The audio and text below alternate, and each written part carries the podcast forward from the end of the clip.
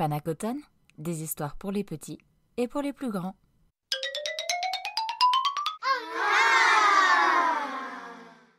Ma météo interne.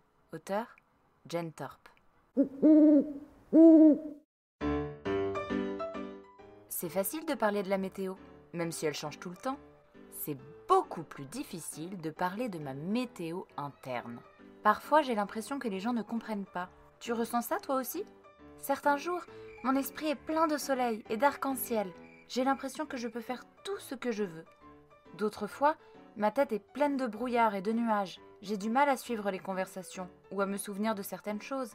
Parfois, j'ai l'impression en me levant le matin que c'est la tempête dans ma tête. Je me sens fatiguée et de mauvaise humeur. Parfois, j'ai l'impression qu'il pleut en moi. Ça peut être un petit crachin qui me rend triste ou une averse orageuse qui me met en colère. Parfois, ma météo interne ne correspond pas à ma météo externe. Parfois, ma météo interne ne correspond pas aux sentiments que je voudrais éprouver ou que je pense que je devrais éprouver. C'est normal ça? Bien sûr que oui.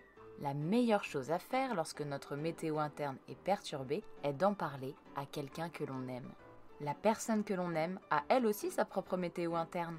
Elle pourra donc nous comprendre.